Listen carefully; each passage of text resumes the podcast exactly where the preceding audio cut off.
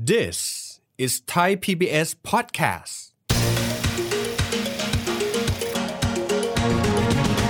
ถ้ารายได้ต่อเดือนเป็น 100 บาท แต่ภาระผ่อนต่อเดือนเนี่ยเกิน 70 บาท ตรงเนี้ยเรียกว่าอันตราย ต้องพยายามปิดหนี้ที่มีภาระดอกเบี้ยสูงก่อน ปรับหนี้รวมให้เป็นก้อนเดียว จะได้ลดภาระดอกเบี้ยลง ลดภาระผ่อนต่อเดือนไปด้วย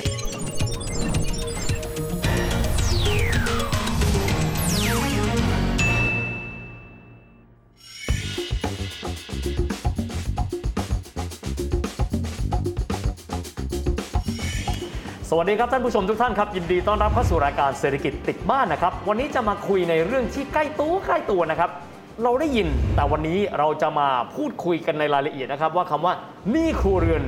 ฟังแล้วน่ากลัวพอสมควรนะครับ เพราะไม่มีใครอยากเป็นหนี้หรอกครับ แต่ว่าหนี้ครัวเรือนที่หลายคนบอกตอนนี้น่าวิตกมากเพราะระดับหนี้ครัวเรือนของบ้านเรานั้น สูงแต่ระดับ 90%ของรายได้ประชาชาติกันแล้ว มันเยอะหรือไม่ มันน้อยหรือไม่ มีประเทศสูงกว่าเราหรือไม่นะครับ วิธีการในการที่จะแก้ไขนั้นเป็นอย่างไร วันนี้ครับเราจะมาพูดคุยนะครับกับนักเศรษฐศาสตร์นะครับ ซึ่งอยู่ในฝ่ายวิจัยกันด้วย คุณนริศสถาผลเดชา คุณนริศสวัสดีครับ สวัสดีครับ และทีเดียวครับคุณนริศเวลาเราพูดถึงเรื่องหนี้ครูเรือนฟังแล้วมันน่ากลัวครับ ต้องถามก่อนนะครับว่ามีประเทศไหนไหมครับที่เขารวยมากๆ แล้วไม่มีหนี้เลย ต้องถามอย่างนี้ก่อน ต้องบอกคุณวิทย์ว่าหนี้ครัวเรือนเนี่ยผมคิดว่ามันเป็นเรื่องปกติที่จะมี อืม เพียงแต่ว่าระดับความสูงของมันว่าจะวิ่งไปเร็วขนาดไหนหนี้โตขนาดไหนแล้วรายได้โตทันหรือเปล่า อือฮึ อันเนี้ยเป็นประเด็นนะครับแล้วหนี้เนี่ยมีเพื่อเพื่อทำอะไรผม อืม ว่าเดี๋ยวเรามาคุยกันว่าจริง ๆ แล้วสถานการณ์ของเราเนี่ยมันเป็นอย่างไรครับ นะครับทีนี้ก่อนอื่นเลยมาเทียบกันก่อนสมมติเอาคนแต่ละประเทศมาเรียงแถวกันนะฮะบอกว่าหนี้ของคนไทยหนี้ครัวเรือนมีอยู่ 90%จากรายได้ประชาชาติ ผมถามก่อนมีประเทศไหนก็สูงกว่าเราไหมครับ หรือว่า Thailand only ประเทศที่สูงกว่าเราเนี่ยมีอยู่ 10 ประเทศ ตอนนี้เราเป็นอันดับที่ 11 ของโลกนะครับ ครับ ถ้าในเชิงหนี้ครัวเรือนต่อรายได้ประชาชาติ อือฮึ นะครับถ้าดูในภูมิภาค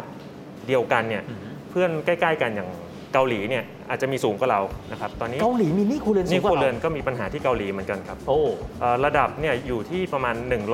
107%ต่อรายได้ประชาชาตินะครับถ้าเทียบกับของเราที่ 90%ต่อรายได้ประชาชาตินะครับแต่ถ้าดูเพื่อนที่ต่ำกว่าเราก็มีครับอย่างมาเลเซียเนี่ยก็จะอยู่ที่ประมาณ 75%ต่อรายได้ประชาชาติ อืม นะครับฉะนั้นเชียงว่าของเราเนี่ย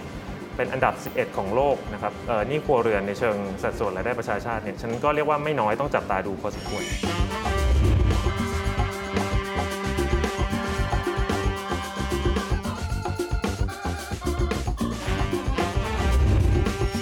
งั้นขออนุญาตถามนิดหนึ่งไปใกล้กว่าเอเชียนิดหนึ่งครับ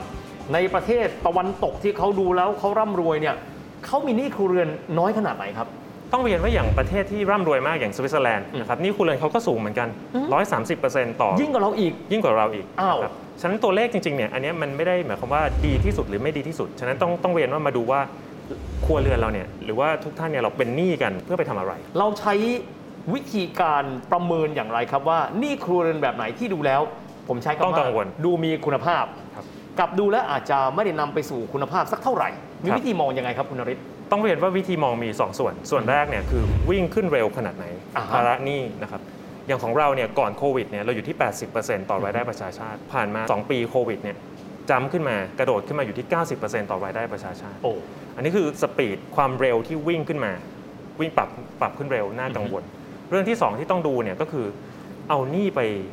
กู้เพื่อทำอะไร อ่าฮะ วัตถุประสงค์ของหนี้ ครับ นะครับในประเทศที่มีหนี้สูงเนี่ยแต่ว่าไม่น่าเป็นห่วงมากเนี่ยเพราะว่าหนี้ส่วนใหญ่เนี่ยเอาไปซื้อที่อยู่อาศัย อือฮึ เอาไปซื้อรถยนต์นะครับเป็นเอาไปเพื่อใช้การใช้งานในชีวิตในการดำรงชีพนั่นแหละครับ อือฮึ เป็นหนี้ที่มีวัตถุประสงค์ อืม แต่ที่เราน่ากลัวของเราเนี่ยเพราะว่าประมาณ 30%ของหนี้ครัวเรือนเราเนี่ยเป็นหนี้เพื่อการบริโภค กู้มาเพื่อใช้ใช้จ่าย โอ้ ครับตรงเนี้ยมันเป็นสัดส่วนที่สูง อือฮึ ซึ่งเป็นเรื่องที่ต้องระวังครับ ครับ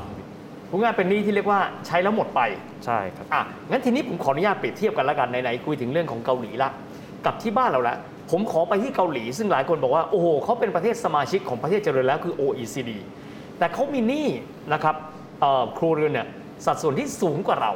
สัดส่วนของเขาเมื่อเทียบกับเรา คือดูในไส้แล้วเนี่ยมันต่างกันยังไงครับ จริงๆ อาการของเกาหลีเนี่ยกับอาการของเราเนี่ยน่ากังวลเหมือนกัน เพราะว่าเป็นหนี้ที่เป็นเพื่อการบริโภคสูง ครับ นะครับคือต้องเรียนว่าอย่างหนี้บ้านนะครับกู้เพื่อซื้อบ้านที่อยู่อาศัยเนี่ยของของประเทศไทยในยสัดส่วนอยู่ประมาณ 35% ครับ แต่ถ้าเราดูประเทศที่จะเอ่อเรียกว่าเอ่อระดับรายได้สูงๆ หรือว่าปัญหานี้ไม่น่ากลัวมากนะครับ พวกเนี้ยสินเชื่อบ้านเนี่ยเขาจะอยู่ระดับ 40-60% โอ้คือสัดส่วนสูงกว่า สัดส่วนสูงกว่า อืม หมายความว่าฉะนั้นโดยเปรียบเทียบมองในทางกลับกันก็คือหนี้ที่มาใช้การบริโภคของเราเนี่ยอยู่สูงนะครับของเราเนี่ยจริง ๆ ก็ไล่ๆกับเกาหลี อืม นะครับก็คือ 30%ของหนี้เราเนี่ย14.5 ล้านล้านเนี่ยหนี้ครัวเรือนเนี่ยและอันนี้ยังไม่ได้นับรวมหนี้นอกระบบนะครับ โอ้โห เป็นหนี้เพื่อการบริโภค ครับ ต้องเรียนอย่างนี้ครับ อืมอืมทีนี้พอมาถึงทีเอ่อบ้านเรากันบ้างนะครับ ที่บอกว่าหนี่เพื่อการบริโภคบางคนจินตนาการไม่ออก มันประกอบไปด้วยส่วนใดกันบ้างครับ ครับ หลักๆเลยคือสินเชื่อส่วนบุคคลนะครับ อืม เอ่อสินเชื่อส่วนบุคคล อย่างเช่น บัตรกดเงินสดนะครับหรือว่าอาจจะเป็นเอ่อเรียกว่าเอ่อ cash to go นะครับ อืม อันนี้อาจจะเป็นชื่อชื่อผลิตภัณฑ์ที่มันมันตลาดใช้นะครับอีกส่วนหนึ่งก็คือเป็นบัตรเครดิต โอ้บัตรเครดิตนี่คือรวมอยู่ในหมู่พวกนี้ด้วย รวมอยู่ในหมู่พวกนี้ด้วยครับแต่ว่าหลักๆ ก้อนใหญ่ๆเนี่ยต้องเรียนว่าที่น่ากังวลคือสินเชื่อส่วนบุคคล ครับ นะครับซึ่งมันอาจจะมาในรูป nano finance อืมอืมอืม หรือว่ามาในรูปที่ทันสมัยถึงขนาดเรียกว่าเป็นการดิจิตอลเลนดิ้งที่ปัจจุบันตลาดเรียกกัน เรียกว่ากู้ยืมเงินกันผ่านเอ่อแอปพลิเคชัน อ่าฮะ หรือบนโทรศัพท์มือถือเป็นต้น ครับ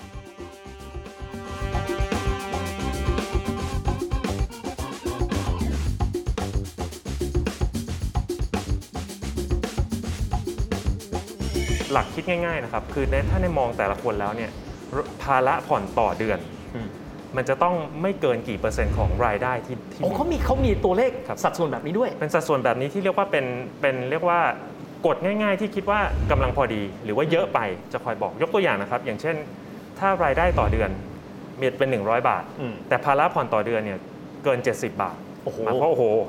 คือ ไม่ หา ได้เงิแทบน จะไม่ มา มีเงินใช้แล้วอ่ะ ใช่เอาไปจ่ายดอกเบี้ยซะหมดนะค ครั รับบ ไปพับไปผ่อนหมด อืมอืม ตรงนี้เรียกว่าอันตรายนะครับ ครับ จริงๆ ภาระผ่อนต่อเดือนต่อรายได้เนี่ยมันควรจะไม่เกินสัก 40-50%ถึงเรียกว่าอยู่ในระดับที่กำลัง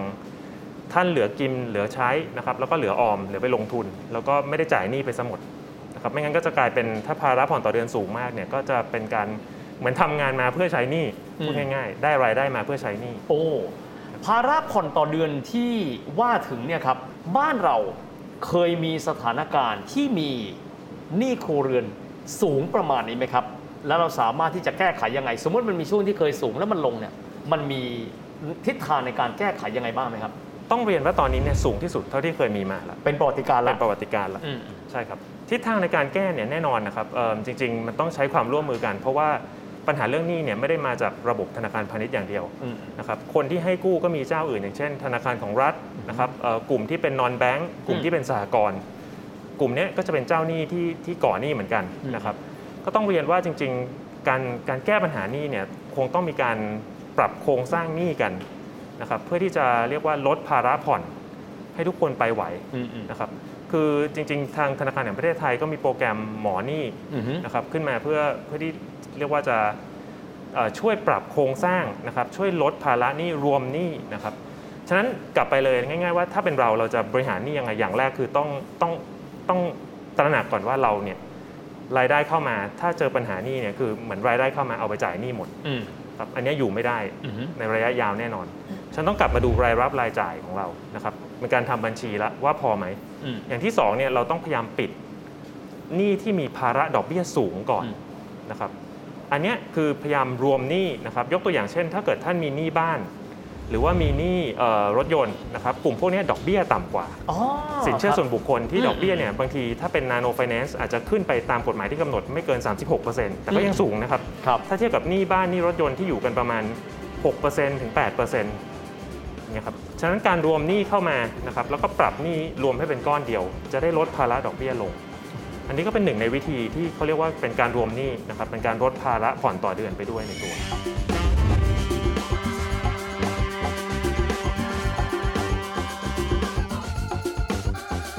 การไม่มีหนี้นั้นเป็นลาบอันประเสริฐครับ แต่ว่าลาบที่ว่าถึงเป็นสิ่งที่มนุษย์เอง ลูกหนี้เองสามารถที่จะสร้างทำได้ สิ่งสำคัญครับคือการที่เรารู้จักก้อนหนี้ของตัวเองซะก่อน เราจะต้องรู้นะครับว่าก้อนหนี้โดยรวมของเรานั้นประกอบไปด้วยหนี้อะไรบ้าง เพราะว่าหนี้แต่ละก้อนนั้น จะมีเรื่องของสัดส่วนดอกเบี้ยที่ไม่เท่ากัน ดังนั้นคำว่าการบริหารหนี้ การรวมหนี้มาเป็นก้อนและสามารถบริหารจัดการได้ง่ายขึ้น รวมถึงสำคัญอย่างยิ่งเลยนะครับ คือการเดินหน้าพูดคุยกับบรรดาเจ้าหนี้ เพื่อที่จะได้หาวิธีร่วมกันในการแก้หนี้ตรงนั้นคือสิ่งสำคัญ การแก้หนี้จะเป็นอย่างไร เราไปฟังกันครับ ผมสนใจคำนี้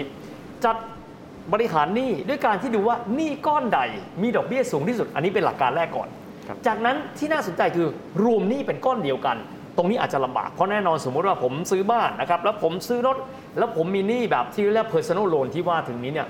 มันคนละเจ้ากันหมดเลย ครับ วิธีการจะบริหารหนี้ของคนที่มีหนี้มีเจ้าหนี้หลายๆเจ้าเนี่ยมีวิธีการไงบ้างครับ ต้องเรียนเลยว่าตรงเนี้ยทางระบบธนาคารพาณิชย์ แล้วก็เอ่อทางสถาบันการเงินเนี่ยก็เวิร์กกับทางธนาคารประเทศไทย อืม นะครับให้มีโปรแกรมเรียกว่าเป็นการเอ่อปรับโครงสร้างหนี้นะครับ อืม ฉะนั้นการปรับโครงสร้างหนี้ที่เรียกว่ามาจากคนละธนาคารเนี่ยมันเป็นไปได้ครับ อืม อยากจะให้ลองดูเอ่อโครงการหมอหนี้เพื่อประชาชนนะครับเข้าไปได้ในในเว็บไซต์ของธนาคารแห่งประเทศไทย หรือว่าเริ่มติดต่อเอ่อจากเอ่อ call center contact center ได้ครับ อันเนี้ยก็คือเป็น มีมีมีทางออกนะครับที่จะเรียกว่ารวมหนี้นะครับ แต่ขณะเดียวกันก็มีความหมายว่าเราจะไปสร้างก้อนหนี้ใหม่ ๆ ไม่ได้ ก็อันนี้เรียกว่าต้องแน่นอนปฏิเสธไม่ได้นะครับ คือก็ต้องกำจัดเอ่อเรียกว่าเรียกว่ามีการระวังเรื่องค่าใช้จ่ายแหละครับ อือฮึ แต่ช่วงนี้มันเป็นเรื่องยากก็คือ เพราะรายค่าใช้จ่ายอาจจะสูงขึ้น อืม ระดับรายได้อาจจะไม่ได้คืนฟื้นคืนมา อืม นะครับตรงนี้มันก็จะเป็นประเด็นที่เรียกว่าต้องต้องปรับตัวกันครับแต่ว่าอย่างไรก็ดีเนี่ยถ้ามีหนี้ค้างอยู่ แล้วรายได้เข้ามาร้อยหนึ่งเนี่ยแล้วใช้เงินเกือบหมดเพื่อไปผ่อนหนี้เนี่ยมันคงไม่ใช่วิธี อืม ไม่ใช่ทางที่จะไปครับ ครับ มีตัวอย่างจากประเทศอื่นๆบ้างไหมครับว่าเวลาที่เขามีหนี้ครัวเรือนค่อนข้างเยอะนะครับ แล้วเขามีวิธีการจัดการ เพื่อให้คนในประเทศเขาเนี่ยมีสัดส่วนหนี้ครัวเรือนที่ลดน้อยลงนั้นอย่างไรบ้างครับ จริงๆวิธีแนวทางคล้ายๆกันครับ ก็คือการทำรวมหนี้นะครับ อืม หรือว่าเอ่อเขาเรียกกันว่า debt consolidation ครับ นะครับคือการ เอาหนี้มารวมเป็นก้อนเดียว เอาหนี้มารวมกัน อืม เพื่อลดระดับดอกเบี้ยที่ดอกเบี้ยเป็นสูงๆนะครับอย่างเอ่อสินเชื่อส่วนบุคคล อืม 20 กว่าเปอร์เซ็นต์30เปอร์เซ็นต์ลดลงมาให้เหลือ6เปอร์เซ็นต์8เปอร์เซ็นต์ฉะนั้นเงินที่ผ่อนเนี่ยมันจะไปลดต้น อ่า นะครับไม่ใช่เงินที่ผ่อนเนี่ยผ่อนไปแต่ละเดือนเพื่อไปลดดอกไปจ่ายดอกเบี้ย โอ้เข้าใจได้ง่ายมาก ต้องให้มันถึงขนาดว่าลดต้นได้ ต้องลดต้น ไม่ใช่ไปแค่ลดดอกแต่เพียงอย่างเดียว ใช่ครับ นะครับผมอยากให้คุณนริศฝากอะไรสักเล็กน้อยเพราะผมเชื่อว่าเราก็แน่นอนว่าเพื่อนๆรอบตัวเราก็อาจจะมีหนี้แบบนี้ หลายครั้งบอกว่าเราไม่กล้าไปคุยกับเจ้าหนี้หลายๆรายมีข้อแนะนำอย่างไรบ้างไหมครับ เพื่อให้เขานั้นสามารถแก้ไขปัญหานี้ได้เร็วที่สุดครับ ต้องเรียนว่าจริงๆ เจ้าหนี้อะนะครับอยากจะช่วยลูกหนี้อยู่แล้วนะครับ อืม คือในระบบสถาบันการเงินเนี่ยแล้วก็ระบบเอ่อสิ่งที่ธนาคารแห่งประเทศไทย เรียกว่าผลักดันให้ออกมาเนี่ยคือช่วงนี้อยากจะแก้ปัญหาหนี้ให้กับเอ่อประชาชนทุกคนนะครับฉะนั้นการติดต่อเข้ามานะครับอย่าหนีปัญหานะครับตรงนี้มันก็จะทำให้ท่านแก้ปัญหาได้เร็วขึ้น อืม นะครับอย่าปฏิเสธปัญหาแหละเราต้องยอมรับมันแล้วก็จัดการกับมันนะครับแล้วจะพบว่าจริง ๆ มันมีทางออก นะครับอย่าหนีปัญหาให้เดินหน้าในการแก้ไขปัญหา เล็กน้อยครับ บางคนบอกที่ผ่านมาการเข้าถึงนะครับ สินเชื่ออย่างเป็นทางการเข้าไม่ค่อยง่าย เลยกลายเป็นส่วนหนึ่งของหนี้นอกระบบ ลักษณะแบบนั้นข้อแนะนำที่คุณนริศมีให้กับคนที่อาจจะมีหนี้ทั้งในระบบ และนอกระบบในเวลาเดียวกันข้อแนะนำคืออะไรครับ จริงๆเอ่อโปรแกรมการแก้หนี้ที่ที่มีเนี่ยครับจะมีการช่วยในดูในลักษณะที่ว่าถ้ามีหนี้นอกระบบเนี่ยเราสามารถเรียกว่ามามาปรับเข้ามาอยู่ในระบบ แล้วก็เอาไปปิดดอกเบี้ยที่เป็นหนี้นอกระบบที่สูงกว่าได้นะครับจริงๆหนี้นอกระบบต้องเรียนว่าดอกเบี้ยอาจจะสูงกว่า 36%ต่อปี ซึ่งบางทีอาจจะไปเป็น 100%ต่อปีเลยก็ได้ ครับ นะครับฉะนั้นอันเนี้ยก็ตามหลักการเดิมครับภาระดอกเบี้ยอะไรเยอะสุดนะครับดอกเบี้ยไหนแพงสุดปิดก่อนนะครับปิดแล้วเนี่ยเพื่อที่จะทำให้เวลาท่านผ่อนเนี่ยมันไปลดต้นนะครับไม่ใช่จ่ายเป็นไปไปผ่อนเพื่อจ่ายดอกเบี้ยอย่างเดียว นะฮะผมว่าวันนี้ฟังแล้วได้ประโยชน์มากทีเดียวนะครับ เพราะว่าทำให้เราได้ทราบว่าจริง ๆ แล้วคำว่าหนี่มันฟังดูน่ากลัวนะครับ แต่ถ้าหากว่าเราทำความเข้าใจกับมัน มีวิธีการในการแก้ไขปัญหาแต่สำคัญมากๆนะครับ คือความตั้งใจของผู้ที่เป็นหนี้หากว่ามีความตั้งใจ เดินไปพูดคุยกับเจ้าหนี้ไม่ว่าจะเป็นในระบบก็ดีนอกระบบก็ดี รู้วิธีว่าควรจะผ่อนชำระที่ใดก่อน เพื่อเป็นการลดต้นมากกว่าเป็นการลดดอก ก็น่าจะสามารถเป็นกุญแจดอกสำคัญในการแก้ไขปัญหาได้ด้วย อย่างก็ตามวันนี้ต้องขอบคุณคุณนริศมาก ๆ นะครับ ที่มาพูดคุยกับเราในประเด็นที่ใกล้ตัวใกล้ตัวแบบนี้ ขอบพระคุณนะครับ ขอบพระคุณครับ ได้เทคนิคกันไปแล้วนะครับ แล้วเราก็เข้าใจมากขึ้นเกี่ยวกับคำว่าหนี้ครัวเรือนกันด้วย ยังไงก็ตามนะครับ ขอเป็นกำลังใจให้กับทุกท่าน เดินหน้าในการสามารถแก้ไขปัญหา เพื่อที่จะได้ลดสัดส่วนของหนี้ครัวเรือนของบ้านเรา ให้ลงมาต่ำลงไปอีกครั้งหนึ่งกันด้วย วันนี้เวลาของรายการหมดลงแล้วนะครับพบกันใหม่โอกาสหน้า สวัสดีครับ